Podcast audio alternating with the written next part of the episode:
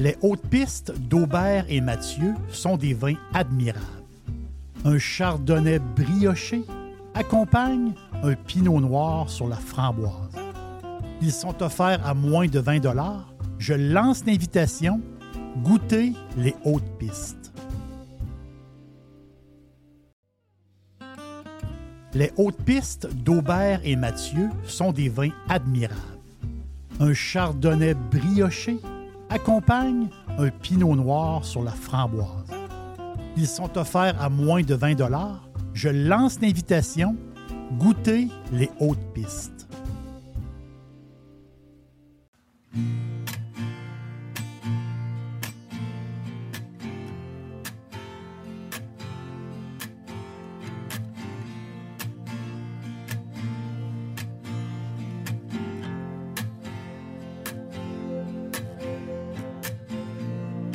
We don't follow any kings. We can ride and we can sing.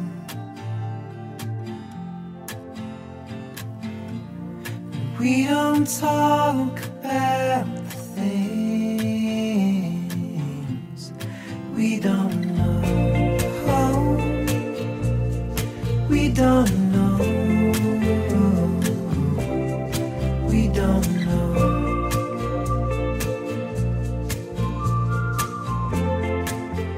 Très heureux que vous soyez là. Merci d'écouter mes podcasts. Merci d'écouter l'aubergiste. Aujourd'hui, on parle un peu d'histoire. On va parler d'histoire de France et ça va finir dans un verre de vin en Argentine. L'Aquitaine représente la partie sud-ouest de la France, de Bordeaux vers le sud, jusqu'aux montagnes Pyrénées. À travers les âges, le territoire s'est agrandi et s'est rapetissé, mais en général, qui dit Aquitaine dit le sud-ouest. Son nom vient d'Aquitania. Aquitania, c'est une province romaine qui a été créée par Auguste lui-même. Aquitania veut dire le pays des eaux. Les Romains avaient raison parce que la géographie, le territoire de l'Aquitaine est particulier. Il y a plusieurs fleuves et plusieurs rivières qui coulent. On parle de la Garonne, on parle de la Dordogne, la Nive, et j'en passe plusieurs.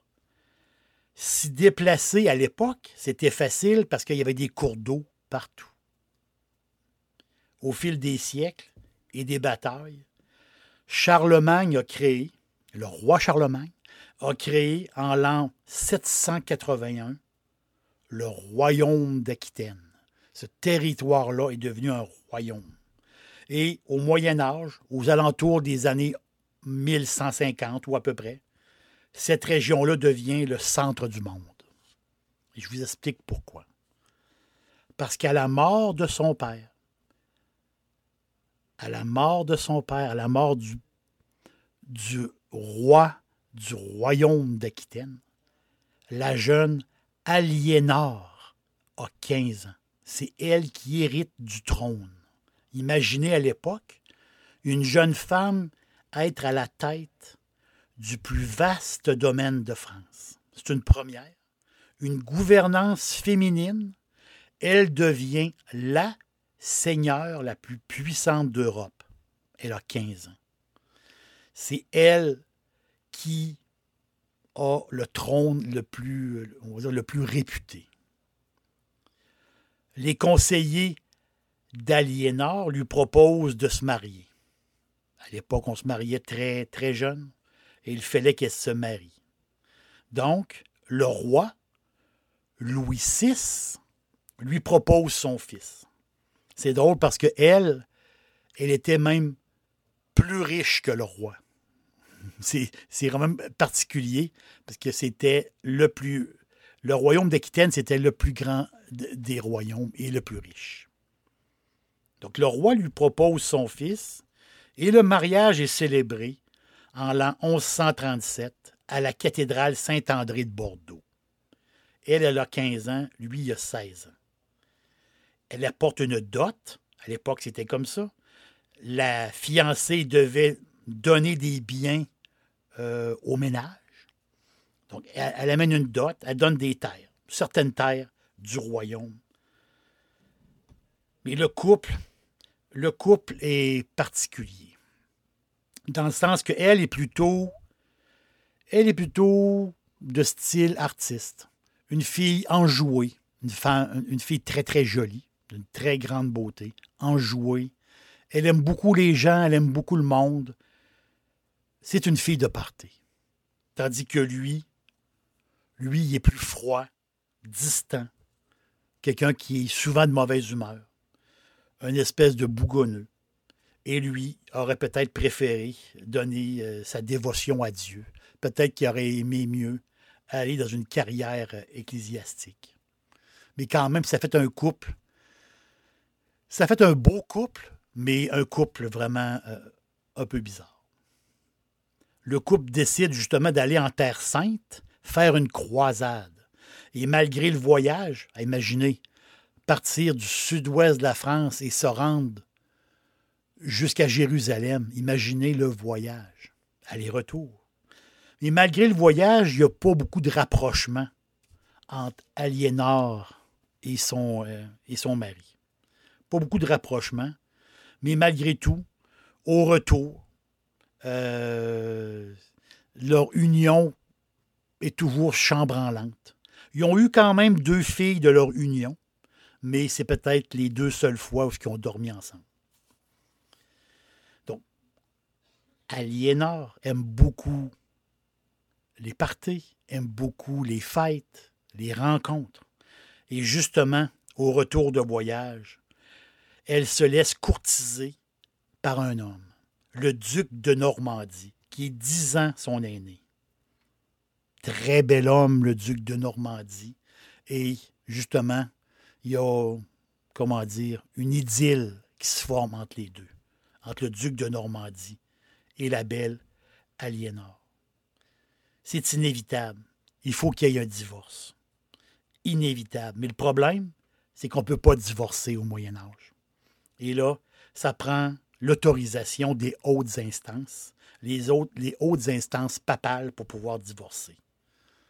Ils réussissent à avoir le OK du pape. Et là, il y a divorce.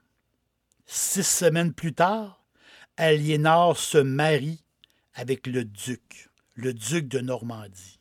Et lui, c'est le futur roi d'Angleterre. Lui, c'est Henri II. Imaginez l'union entre ces grands royaumes et le nouveau royaume, vu qu'ils sont mariés. Le nouveau royaume part de l'Écosse et descend jusqu'aux Pyrénées.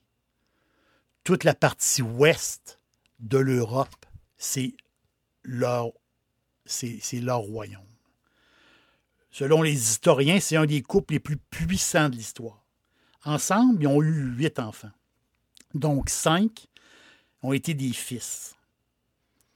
Et de ces fils-là, des années plus tard, à l'âge adulte, un de leurs fils est devenu Richard. C'est Richard Cœur de Lion. Vous savez, le célèbre chevalier chrétien, un des maîtres de la 3e croisade, justement, en Terre Sainte. Donc, Aliénor et Henri marquent leur époque comme le couple le plus puissant, peut-être un des plus puissants de l'histoire. Mais pour nous, les fans de vin, pour nous, amoureux de vin, l'union entre Aliénor, duchesse d'Aquitaine, et Henri, roi d'Angleterre, bien, leur union, ça a changé un peu le cours de l'histoire du vin. Parce que Bordeaux est devenu comme le monopole de la vente et la distribution de vin. Parce que les Anglais, les gens du Nord, adoraient les fameux vins noirs, les Cahors. Et ils aimaient la richesse de ces vins-là.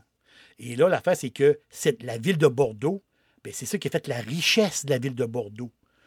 C'est les bateaux partaient de Bordeaux et l'exportation vers le nord, vers l'Angleterre. Et c'est drôle parce que les bateaux partaient avec des tonneaux énormes, des tonneaux de 900 litres, des grands tonneaux. Donc, une barrique, c'est 225 litres. Donc, dans un tonneau, il y avait 4 barriques. C'est drôle parce que l'unité de mesure aujourd'hui, encore, pour la charge d'un bateau, on appelle ça du tonnage. Mais l'expression tonnage vient de cette époque-là quand même. Elle vient de l'époque où ce qui chargeait les bateaux en vin. Dix-Silly, c'est mon poulet frit préféré. Chez Dix-Silly Charlebourg, vous allez être reçu par une équipe formidable. Le restaurant offre beaucoup d'espace à l'intérieur comme à l'extérieur avec son vaste stationnement. Un poulet frit débordant de saveurs tout à fait extraordinaire. On vous attend à Québec, Dix-Silly Charlebourg. Les Anglais raffolaient des vins d'Aquitaine. Ils raffolaient du vin noir, les fameux vins de Cahors, les black wines. Mais les black wines, c'est le fameux cépage, le cépage Malbec. Au mariage, dans ces deux mariages, Aliénor, sur la table, c'était du Malbec. C'est la réputation de ce vin-là, dans une époque médiévale, une époque très lointaine, mais cette réputation-là, c'était les meilleurs vins, tout simplement. Tout le monde en raffolait. Et là, si on passe plusieurs années, la ville de Bordeaux, il y a beaucoup de changements. Il y a eu la fameuse guerre des 100 ans, justement. Beaucoup de brassages en France. Et justement, le territoire aux alentours de Bordeaux, il y a eu beaucoup de rébellions. Et là, à un moment donné, il y a eu beaucoup de... Les gens de Bordeaux disaient, oui, mais nous, on transporte des vins de Cahors, parce que Cahors, c'est comme la campagne éloignée de Bordeaux. Et pourquoi qu'on ne pourrait pas favoriser nos vins à nous? Et c'est là, justement, qui s'est imposé un genre de surtaxe sur les vins de Cahors au profit des vins aux alentours de la Gironde, aux alentours de Bordeaux. Et à partir de là, aux alentours des années 1400 ou à peu près, c'est là que les vins de Cahors et le Malbec ont été un peu oubliés parce qu'ils ne pouvaient plus passer. L'exportation était difficile et ils ne pouvaient plus. Il y avait un genre de blocus, justement, à Bordeaux. Donc, ces vins-là sont tombés un peu dans l'oubli. Voilà que les siècles passent et dans les années 1800, le Malbec trouve une deuxième maison. Le Malbec, avec l'agronome Pierre Pouget, lui, il trouve à l'autre bout du monde un terroir propice au Malbec. Là, on est au milieu des années 1800, ou à peu près, grosso modo. Et là, les vins de Cahors qui étaient, malgré eux, un peu tombés dans l'oubli, c'est en Argentine qu'il y a une renaissance, justement, du Malbec. Les Argentins, eux autres, ils ont regardé ce que les Français ont fait. Ils ont travaillé le vin un peu comme les Français. Ils ont importé même des barriques de chêne de France. Et au fil des années, la production de Malbec a grandi en Argentine. Imaginez, aujourd'hui, 70% du Malbec est argentin. C'est tout à fait incroyable. Mais là, les années avancent. Et là, les médailles s'accumulent. De plus en plus, les vins argentins, particulièrement les Malbec, gagnent des médailles. C'est devenu l'identité culturelle du pays. Il y a le tango et il y a le Malbec. Avec les décennies qui ont passé, on parle, certains experts disent qu'il y a une nouvelle génétique, justement, du Malbec, parce que ce Malbec-là, qui a été amené de France, bien, c'est formé, si on peut dire, a changé génétiquement un peu, s'est développé en Argentine. Et aujourd'hui, on peut affirmer qu'il existe un Malbec argentin. Donc, il y a un Malbec français et il y a un Malbec argentin. Le plus bel exemple qu'on peut prendre, c'est de comparer les deux. On peut s'amuser. On est des amateurs de vin. Je vais prendre deux vins que j'aime beaucoup. Deux vins que j'adore. À base, 100% Malbec. Donc, on va prendre un Cahors, un pur Malbec. Le nom du vin, le cèdre, du château du cèdre. Un château tout à fait extraordinaire. Un des meilleurs Malbec de Cahors. Un vin très dense, justement.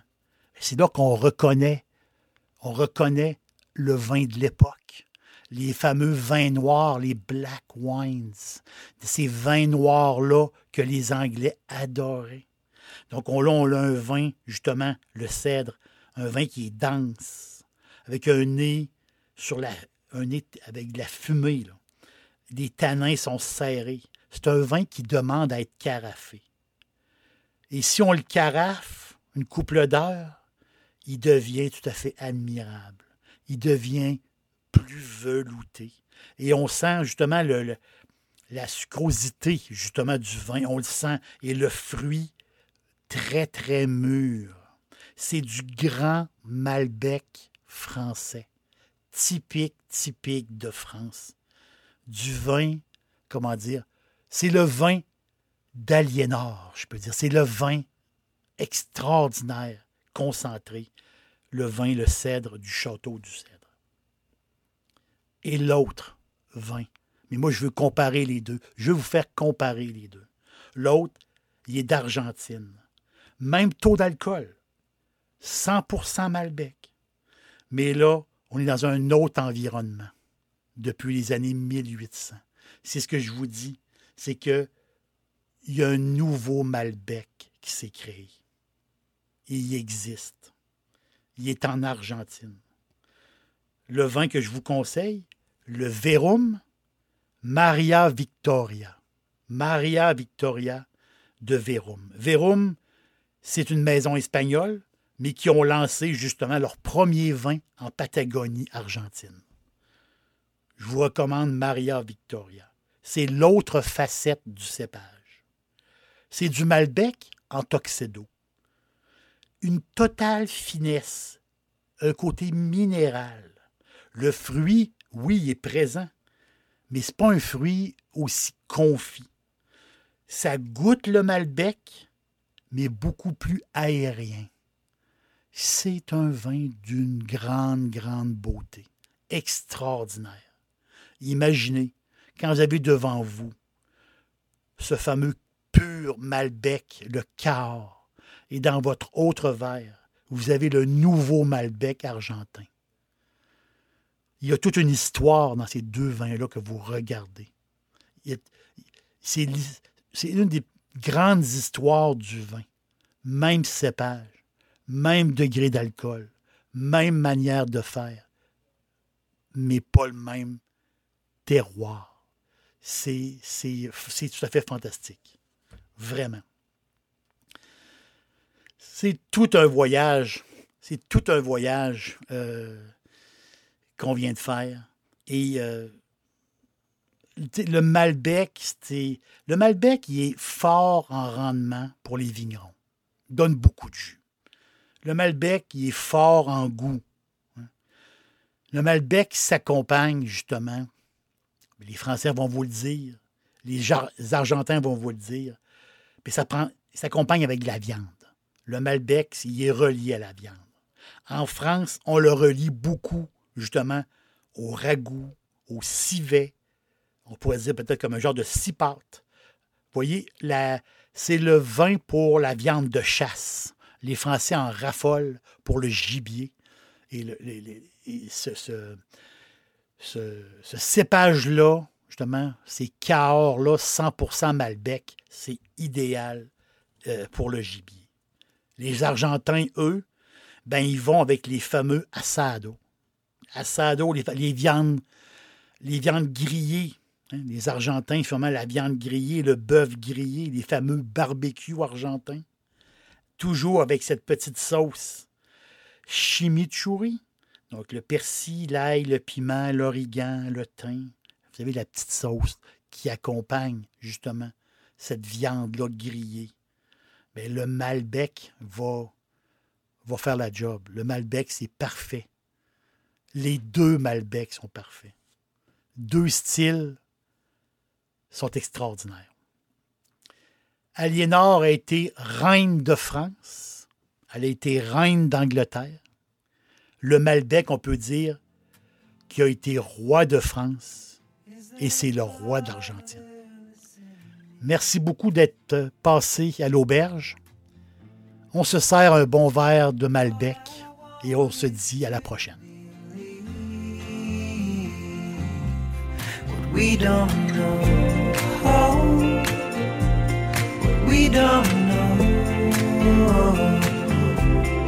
we don't know how, we don't know, we don't know how, we don't know, we don't know. We don't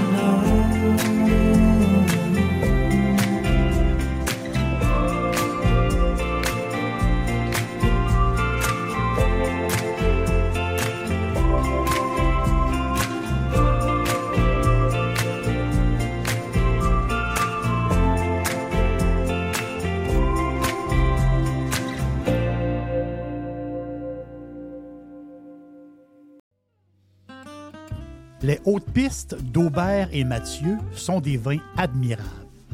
Un chardonnay brioché accompagne un pinot noir sur la framboise. Ils sont offerts à moins de 20 $. Je lance l'invitation, goûtez les hautes pistes.